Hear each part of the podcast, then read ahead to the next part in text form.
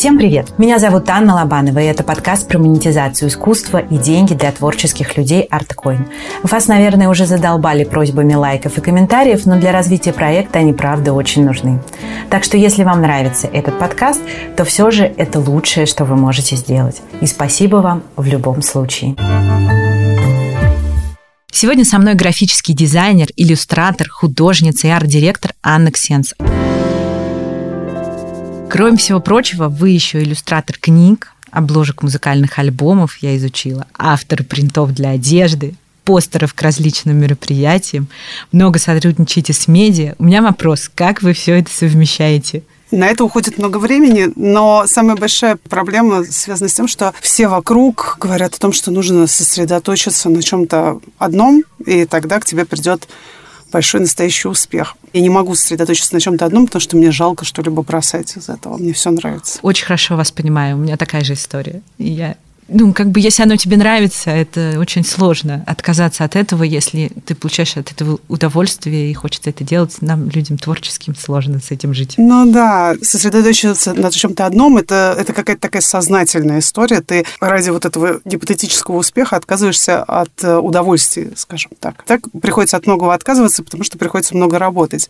А если еще отказываться от интересных проектов, то совсем как-то грустно получается. Но, возможно, это, кстати, неправильная история, потому что, возможно, когда ты откажешься от э, какой-то массы, вот этой вот придет большой успех и появится масса свободного времени. Не знаю, пока я не решилась на такие. А если во всех вот этих направлениях ваших какая-то специфика, которой приходилось дополнительно специально учиться, осваивать какие-то навыки, как это происходило? Учиться чему-то приходится постоянно, потому что все постоянно меняется. Любые изменения – это поиск чего-то нового. Каждая опция, которую ты делаешь, это поиск и обучение. Самое сложное, наверное, было для меня за последний год погрузиться в математические какие-то истории, касающиеся блокчейна. Я стала слушать много подкастов, смотреть интервью с гениями блокчейна, так называемыми, и тут я поняла, что у меня начинает тихонько ломаться мозг, потому что это уже не касается тех сфер, которыми занимаюсь лично я, это совсем что-то другое, и прямо непонятно совершенно, но вот я учусь потихоньку.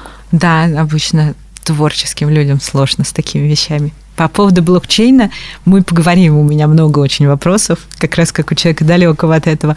Но сначала у меня один к вам вопрос, другой. По поводу того, что, насколько я знаю, вы работали арт-директором, занимались рекламой долгое время. Вот не страшно было уходить из в кавычках стабильности, потому что действительно все очень быстро меняется, и мне кажется, стабильности в целом не существует. Но вот уходить из этого в такую иллюстрацию и в творческие проекты. Ну, я арт-дирекшеном занимаюсь давно.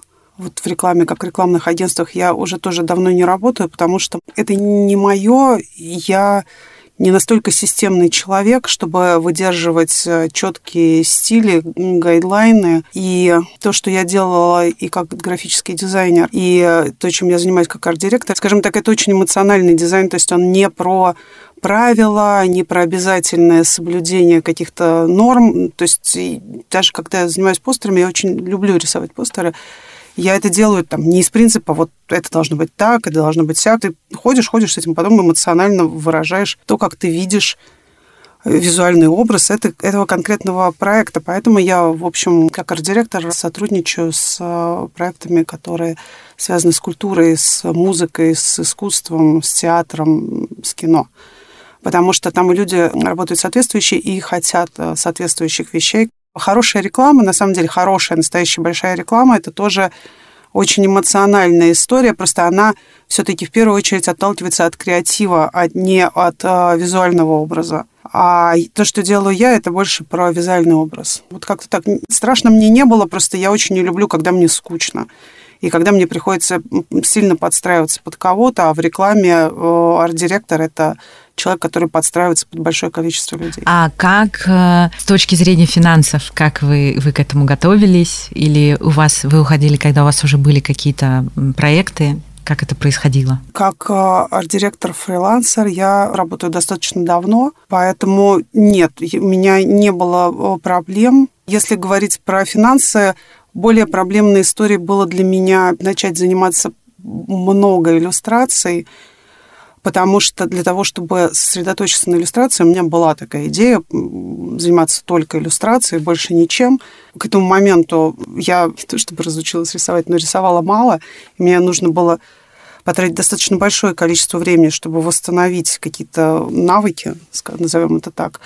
И в этот момент у меня был такой провал, потому что я отказ... мне приходилось отказываться от некоторых проектов, брать, браться за иллюстрации, за которые на тот момент я получала недостаточно большие гонорары, несопоставимые, скажем, с тем, какие я получала как арт-директор и как дизайнер. Вот, ну, постепенно оно все выровнялось, хотя был момент провиса неприятный. Ну и плюс иллюстрация просто в нашей стране, в России, она к сожалению, не так хорошо оплачивается, как э, даже как графический дизайн, мне кажется. Но это связано с а, массой причин. Э, у меня есть свои предположения. У нас в стране очень недорого стоит фотосъемка. Фотосъемка, модели, не очень дорогие фотостудии, это все реально организовать. И это было какой-то момент для прессы, для медиа для э, изданий дешевле и проще, чем рисовать иллюстрации. Плюс э, был какой-то провал в 90-е годы, когда СССР развалился, а рынок русскоязычной литературы уменьшился в разы, ну, за счет того, что вместо СССР и СЭФ, да, большой рынок книгопечатания, осталась одна Российская Федерация, которая гораздо меньше по количеству читателей, по количеству людей. И был провал в издательском бизнесе, и провалился ну, весь, вся вот эта история с иллюстраторами. Мало кто занимался иллюстрацией, потому что не было рынка. А фотографировать фотографировали. И в какой-то момент, мне кажется, в, там, в нулевых иллюстраторов было очень мало, фотографов было очень много. И сейчас все это постепенно выравнивается, но очень-очень постепенно. То есть до уровня Европы и США, где ну, процентов, мне кажется, ну, 20 25 обложек журналов с рисунками, с иллюстрациями нам еще очень далеко. У нас иллюстрация на, на обложке журнала – это редкость, да у нас, в общем, и журналов гораздо меньше, чем в Европе и в США. Ну, то есть это, вся, это все рыночная история, и такой шлейф изменений политических и социальных. Ну, звучит логично, да, возможно, что это действительно так и есть. Я знаю, что вы ушли в цифру, да, это называется digital искусство, цифровое искусство. Вот расскажите про него чуть поподробнее. К нему нет какого-то пренебрежительного отношения? Все ли считают это искусством вообще? Если говорить про меня, то я не то чтобы уходила в цифру, я работаю в цифре, использую цифру как digital, как технику лет, наверное, с 18-19. Поэтому я бы даже сказала, что для меня традиционные техники это что-то такое... Более редкое? Да, это абсолютно не мое, я бы так сказала. И то есть если карандашом, фломастерами я еще могу нарисовать эскиз, скетч какой-то, то создавать что-либо в традиционных техниках я не буду точно. Мне это просто не очень интересно. Я перепробовала, в принципе, большое количество возможных техник диджитальных э, от 3D-моделирования, 3D-анимации, 2D-анимации, векторных программ Photoshop, ну и там масса, масса других. А что касается цифрового искусства, конечно, есть к нему довольно специфическое отношение. Многие считают, что цифровое искусство это что-то такое очень недавнее, хотя ему уже больше 70 лет. Ого! Правда впечатляет. Да, и у него такая очень определенная история. И я, в общем, понимаю, с чем связано э, к нему довольно специфическое отношение, потому что первые там, 20-30 лет э, цифровым искусством, тогда оно еще называлось компьютерным искусством, занимались в основном математики, инженеры, потому что вычислительное оборудование, компьютеры были слишком дорогими, слишком большими, и доступ к ним можно было получить только в исследовательских институтах. И, соответственно, кто это могли быть? Математики, инженеры. То есть там 50-х, 60-х годах прошлого века это так и было. Потом постепенно а, в эти лаборатории стали приглашать художников, музыкантов. Например, была такая лаборатория Bell, ну, тот самый Bell, который телефоны. И она очень важна с точки зрения развития компьютерного искусства, потому что там, например, был создан первый компьютерный перформанс, э, ну и так далее. В 70-е годы постепенно в компьютерное искусство приходить художники, и то художники, которым близка вот эта вот вот логическая, четкая компьютерная история.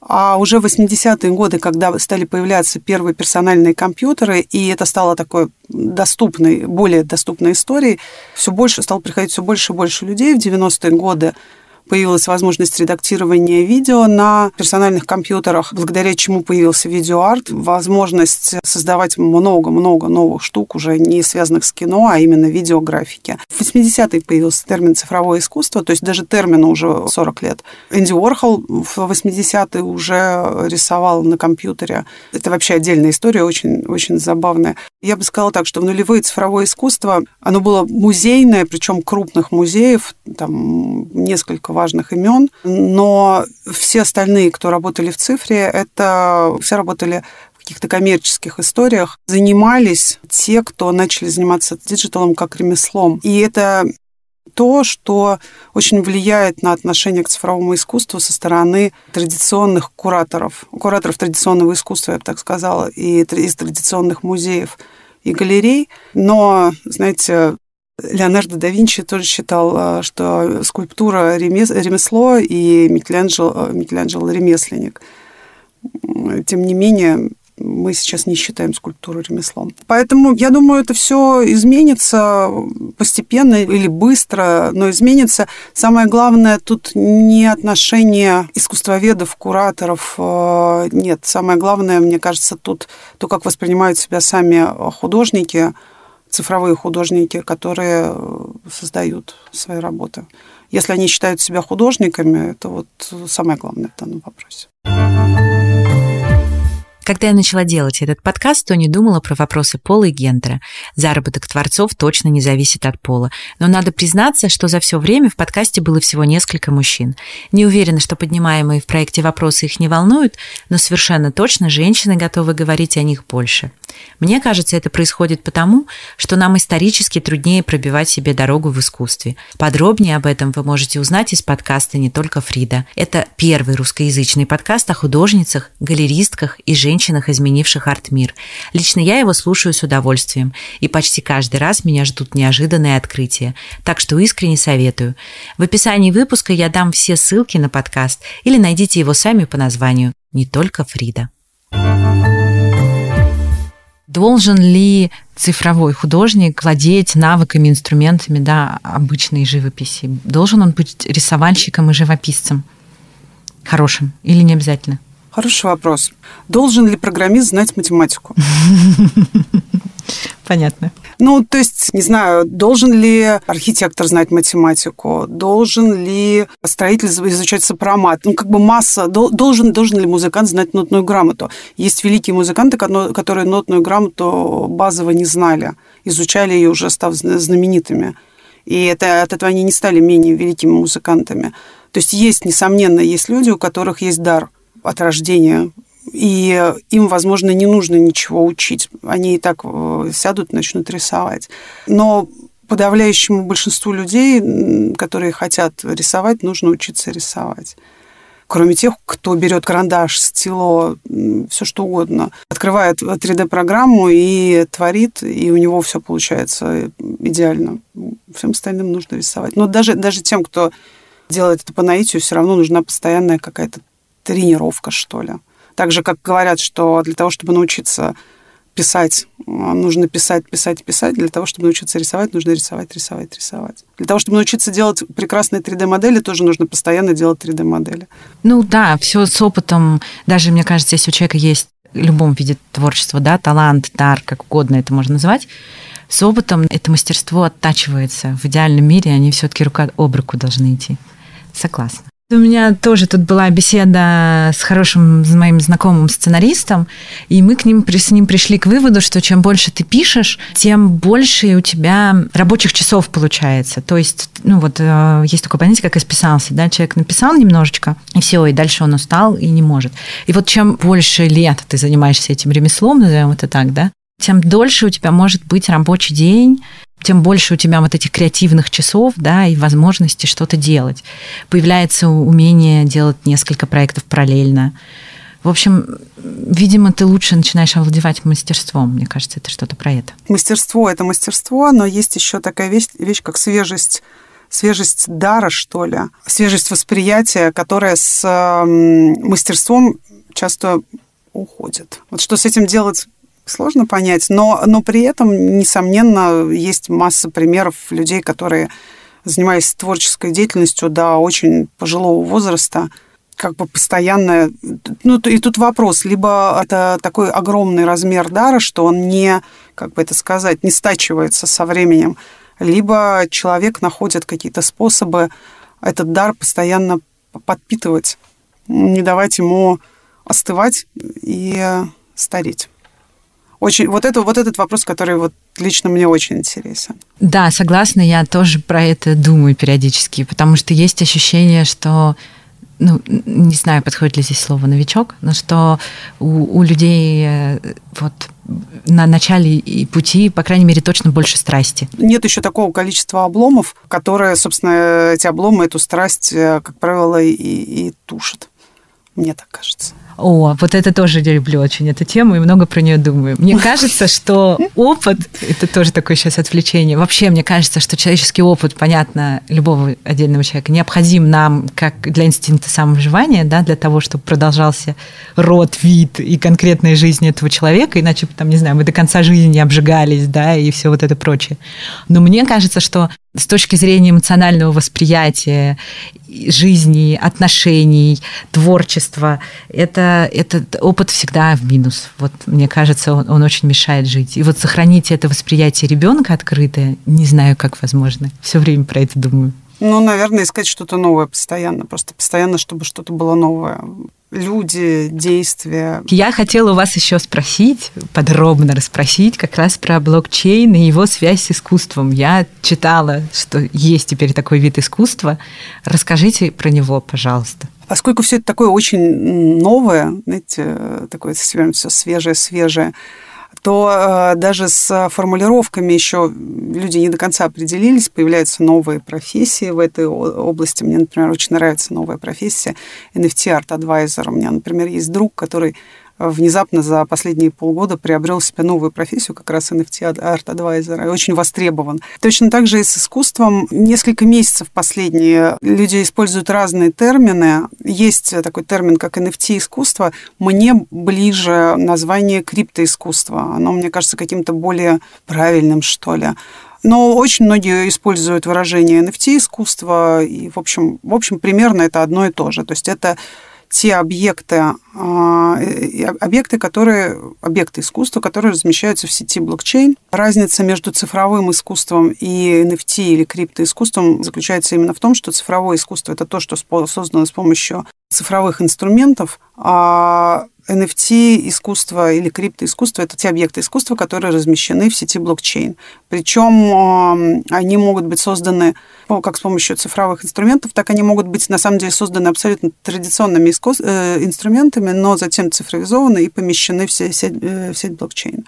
Это первое. Второе, мы на протяжении последних нескольких месяцев наблюдаем, как выкристаллизовывается некий определенный стиль работ, которые размещаются в сети блокчейн, и он, разумеется, есть. Эти объекты, на мой взгляд, отличаются от э, смешно сейчас будет смешная формулировка традиционного цифрового искусства.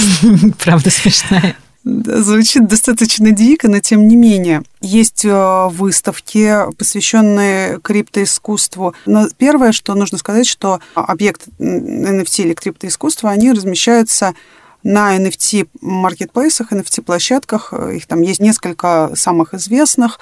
Есть курируемые площадки, есть некурируемые площадки. Некурируемые площадки – это площадки, на которые там любой человек может при, прийти и разместить свое изображение, свой объект. А на курируемых художник должен пройти кураторский отбор, прежде чем быть допущенным на эту площадку не все допускаются, и затем выставить свою работу. Работы продаются, не продаются, продаются с разной степенью успешности. И, в общем, продажами нужно заниматься, там есть определенная комьюнити, и лучше всего продаются те художники, у которых самая сильная комьюнити, потому что вся эта история с блокчейном, она в очень большой степени про взаимоотношения, про общение, про так называемый нетворкинг, потому что это люди, которые туда приходят, это люди, которым интересна именно вот эта часть, э, часть жизни. То есть э, я думаю, я так думала уже несколько лет назад, и то, что я вижу сейчас, полностью подтверждает, подтверждает мое мнение, что мы все окажемся в блокчейне рано или поздно, за очень небольшим исключением, потому что э, планета перенаселена, а ресурсы ограничены, в космос мы не полетели пока что. И в каком виде ты будешь э, находиться в сети блокчейн, ну, зависит, в принципе, только от тебя. Там очень много интересного происходит. Блокчейн интересен свободой, возможностью создавать и возможностью коммуницировать с теми людьми, с которыми ты не мог бы коммуницировать в реальной жизни, как в свое время соцсети, но блокчейн, собственно, идет дальше, а, потому что он еще визуализирует то, что, что не могло бы произойти э, в реальной жизни. Тем более, что, ну, вы, наверное, сами видите, если еще несколько лет назад, э, даже при наличии соцсетей, мы стремились, во многом стремились визуализироваться, да, то есть ты общаешься с человеком, да, помните, было такое даже ироническое название «фейсбучный друг». Да. А, друг по соцсетям, да, то есть это, ну, такое ха-ха. По каким-то причинам добавили друг друга в друзья, не будучи даже знакомыми, и даже не пытаетесь, и что это смешно. А, за это время с большим количеством таких фейсбучных друзей мы познакомились, стали общаться, но э, из-за пандемии э, вот, этот, вот, вот это вот все передвижение блокчейна, оно ускорилось, и, соответственно, там общаются люди, которые, возможно, никогда друг друга не увидят, и это уже даже никого не смущает.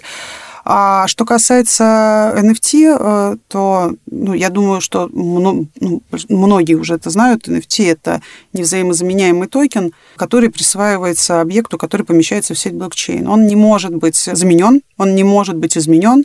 Это способ передачи данных об этом конкретном объекте. И NFT появилась несколько лет назад, но очень популярной стала в этом году и э, даже признана словом года, словом 2021 года, NFT признана словом 2021 года, на втором месте, по-моему, Metaverse.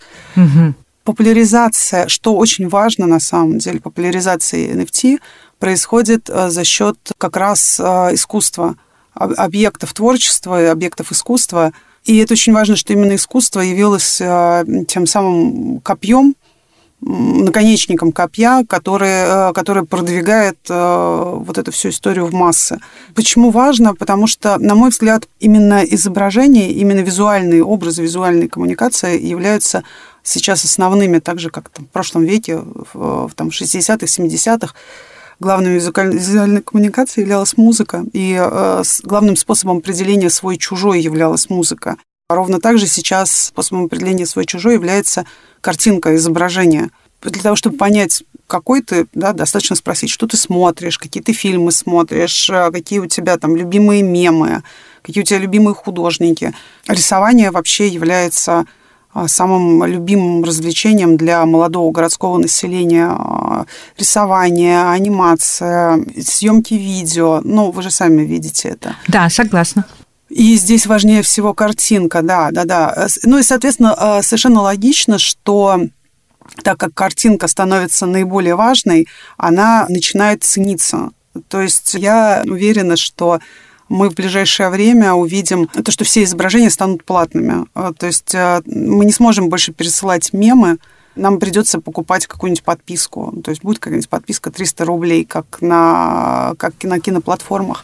То есть авторское право будет распространено на все изображения, да? Да, я абсолютно уверена, что так и будет. И будет, ну, соответственно, так же, как а, сейчас со многими другими вещами, там, 300 рублей до, допуск каком-то базе каких-то простых картинок, угу. там столько-то за, там, за какие-то вещи надо будет доплачивать, там какие-нибудь условно еще 300 рублей. Какие-то вещи ты сможешь посмотреть только в метаверс на выставке, что-то будет доступно только одному коллекционеру, который купил эту работу и наслаждается ей э, у себя в своей личной комнате в метаверс. Ну, то есть будет то же самое, будет все ранжироваться по стоимости, значимости, э, популярности и так далее. На самом деле похоже на правду, потому что когда-то был так развит пиратский рынок э, в кино, да, и там сериалах, в общем, в видео проектах, что никто не верил, что когда-нибудь в этом можно будет навести порядок. А вот оно, мы дождались. Да, да, да. С музыкой, в принципе, то же самое. Я далека, понятно, от этого вида искусства, но все же мне не очень понятно, что получает покупатель или коллекционер в этом случае? То есть, допустим, я покупаю вашу работу, да, и что я получаю? И где гарантия, что она в единственном экземпляре, или там их сколько-то ограничено? Вот как это происходит? Гарантии авторского права, они, в общем, абсолютно одинаковы на цифровое искусство и на крипто или NFT искусство она, они распространяются ровно так же, как распространяются на традиционное искусство. Где гарантия, когда вы покупаете картину, где гарантия, что такая картина существует в единственном экземпляре. Тоже верно. Ну, то есть понятно, что художник а, кистью не сможет написать две абсолютно идентичные картины, они все равно будут немного отличаться.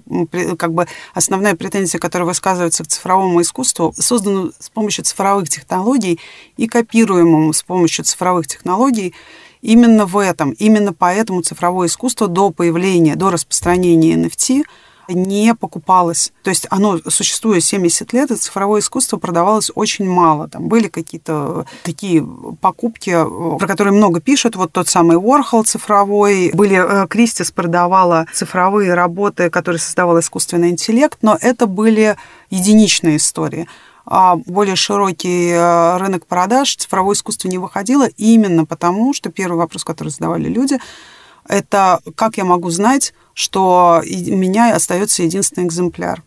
А NFT этот вопрос, собственно, решает, потому что когда цифровой объект выставляется в сети блокчейн, ему присваивается тот самый э, токен, и в этом токене записана вся история а, работы, количество копий, кем создано, кому продано, сколько раз перепродано, за какой суммы продано, размер. Вот это все, это все сразу же вся информация, она в сети блокчейн видна, и подделать ее невозможно, потому что сама система блокчейна заключается в том, что для того, чтобы изменить запись, нужно чтобы была изменена запись, по-моему, в 51%, я боюсь ошибаться, ошибаюсь, в 51%, скажем, всех участников сети блокчейн. Это огромное количество. А сеть блокчейн будет существовать до тех пор, пока работает последний компьютер, который этот код генерит. Поняла. То есть есть гарантии, все же получается, определенные? На данный момент это самая неподделываемая система в мире. То есть, разумеется, когда-нибудь найдется человек, который ее взломает, но пока этого еще не было я думаю, что как, наверное, в любом виде искусства возможно все, да, но если говорить все же примерно о границах, крипт-искусство – это дорогое искусство, оно доступное или это что-то очень элитное?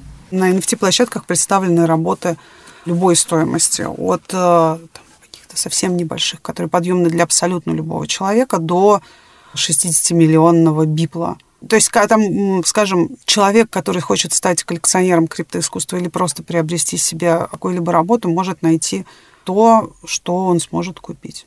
Какой совет или, может быть, несколько советов вы бы дали художникам, творцам, которые хотят себя попробовать в этом направлении? Я уже поняла, что нужно изучить блокчейн, что вы делаете, а что еще? Избавиться от э, чрезмерных ожиданий, мне кажется. Ну, потому что это самая большая проблема ну, с одной стороны, вы же понимаете, что в любой э, сфере, которая становится очень популярной, и вообще в любой, в принципе, сфере, есть те, кто находится на вершине пирамиды, которые зарабатывают безумные деньги, получают безумную известность. И, ну, дальше, соответственно, а там люди, которые зарабатывают меньше, люди, которые занимаются визуальными искусствами или, скажем, создают что-либо, в данном случае я говорю сейчас про цифру, создают что-либо в цифре, в смежных отраслях телевидение, реклама, контентная вообще какая-то история, связанная с контентом, видео, анимация. Это же все на самом деле цифровое искусство. А, иллюстрация цифровая. Это все, это все а, цифровое искусство. Знаете, кстати, что является вершиной цифрового искусства? Что? Игры, а, большие игры, которые создают вселенные. Потому что, собственно, мета, ну, вселенная — это есть а, та самая вершина, в которой человек подобен Богу. Он создает свою вселенную. А дальше идут люди, которые просто творят. Но на самом деле, мне кажется, вообще вся эта история с а, творчеством, она же как бы это сказать, беспроигрышная, если у тебя не будет завышенных ожиданий, даже если ты там условно не станешь самым дорогим цифровым художником мира, ты сможешь творить и получать от этого удовольствие. Там кто-то сможет стать э, дизайнером, иллюстратором, а, аниматором, создавать 3D-графику какую-нибудь прекраснейшую, а кто-то будет параллельно с этим создавать художественные э, работы, выставлять их, продавать. Ну вот я, собственно, так сделала и планирую продолжать. А кто-то полностью уйдет э, в создание объектов искусства, которые, собственно, отличаются от коммерческих историй в том, что художник, он, собственно, творит сейчас так, а покупатель у него покупает, если у него это, что называется, простите, очень не люблю это выражение, но, тем не менее, отзывается. Вот. Но э, при том, что, опять же, мы же прекрасно знаем, что художники э, всегда создавали работы под заказ.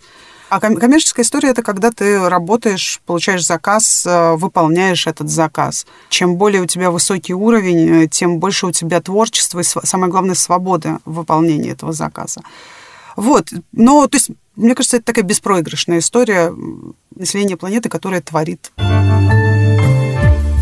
Вот эта вот прекрасная фраза про то, что художник должен быть голодным, она очень выводит меня лично из себя. Мне кажется, что художник не должен быть объевшимся.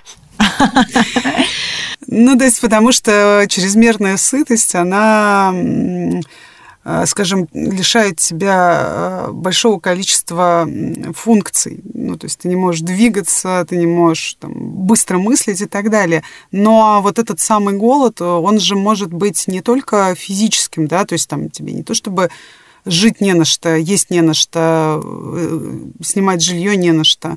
Не знаю, это жадность, вот это вот та самая голод может быть больше славы, больше признания, больше созданных работ, больше пути пройденные. Я вот в эти выходные, кстати, посмотрела фильм, до которого почему-то у меня не доходили руки. Работа без авторства, которая в американском прокате называлась «Не закрывая глаза», э, о Герхарде Рихтере великом, до сих пор живущем Герхарде Рихтере, который перепробовал большое количество разных стилей, ну, как, собственно, тот же Пикассо. Опять же, знаете, я понимаю, что это такая ремесленная история, вот возвращаясь к началу, все говорят, найди свой стиль, выбери что-то одно, сосредоточься, и тогда к тебе придет успех. Это полная ерунда. То есть мне кажется, что ремесленность, хотя в ремесле нет ничего плохого, но ремесленность именно вот в этом, а, в том, что ты ставишь на первое место не поиск, а способ достижения. Бросай все остальное, сосредоточься на чем-то одном, и тогда к тебе придет успех. То есть в таком случае на первое место становится не поиск, а творчество – это поиск. Я, кстати, заметьте, вообще избегаю слова искусство, потому что не любой объект творчества является объектом искусства. Но э, творчество, и это всегда поиск, поиск себя, поиск своего стиля, поиск того, что тебе интересно, поиск того, что хочешь сказать поиск единомышленников, что очень важно. А когда ты ставишь на первое место успех, ты, собственно, этого творчества лишаешься. И вопрос, который я задаю всем героям. Назовите какое-нибудь творчество, которое лично вас изменило. Книга, фильм, картина, что угодно. Ну, у меня таких, таких вещей много, потому что я, в общем, восторженная на самом деле.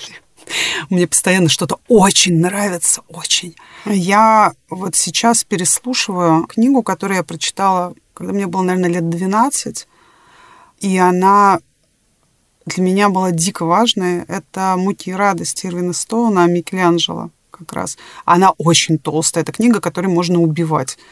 Она очень длинная и очень такая, знаете, как Стоун любит писать, с какими-то беспрерывными подробностями. Микеланджело пошел на рынок, купил куски железа, из которых выковал себе правильные какие-то там штуки. Но для меня эта книга была невероятно важна с точки зрения понимания, как мыслит человек, который хочет творить. Но а про визуальные истории, наверное, там, я, кстати, видите, я их и назвала до этого. Мне было лет шесть, когда я нашла у дома альбом Пикассо, открыла его и прям влюбилась. Он до сих пор один из самых моих любимых художников. А в этом году, кстати, к разговору об NFT и цифровом искусстве, я весно, весной прочитала книгу «Клара и солнце». Очень всем ее рекомендую. Тут вчера наткнулась на статью о том, что э, пять лучших книг 2021 года, года по версию Билла Гейтса, и он, в частности, лучшей э, книгой назвал как раз «Клару и солнце», невероятная книга. А, она очень простая, потому что изначально он хотел написать книгу для подростков, но жена его уговорила сделать ее взрослой книгой. И она совершенно по-другому позволяет взглянуть на роботов и, собственно, на то, куда мы все идем. Я вообще люблю фантастику, на самом деле. Книга прекрасная, страшно всем ее рекомендую. Она легко заходит и оставляет о чем подумать. И о человеческих взаимоотношениях, и о будущем тоже. Супер, спасибо большое. Спасибо вам, что слушали нас. Ставьте лайки, если мы были для вас полезны. Это лучшая обратная связь для нас. И подписывайтесь, чтобы не пропустить следующие выпуски. А если хотите нас поддержать, то у нашего проекта появился Patreon, где, кстати, можно получить много крутых бонусов. Если вы слушаете этот выпуск на площадке, где нет описания, то его вместе со всеми ссылками ищите в нашем телеграм-канале. Он находится по названию ArtCoin. И последнее. Для связи с нами используйте социальные сети проекта или почту творчество.деньги.gmail.com ее можно также найти в описании этого выпуска. Чудесного вам дня. Пока-пока. thank you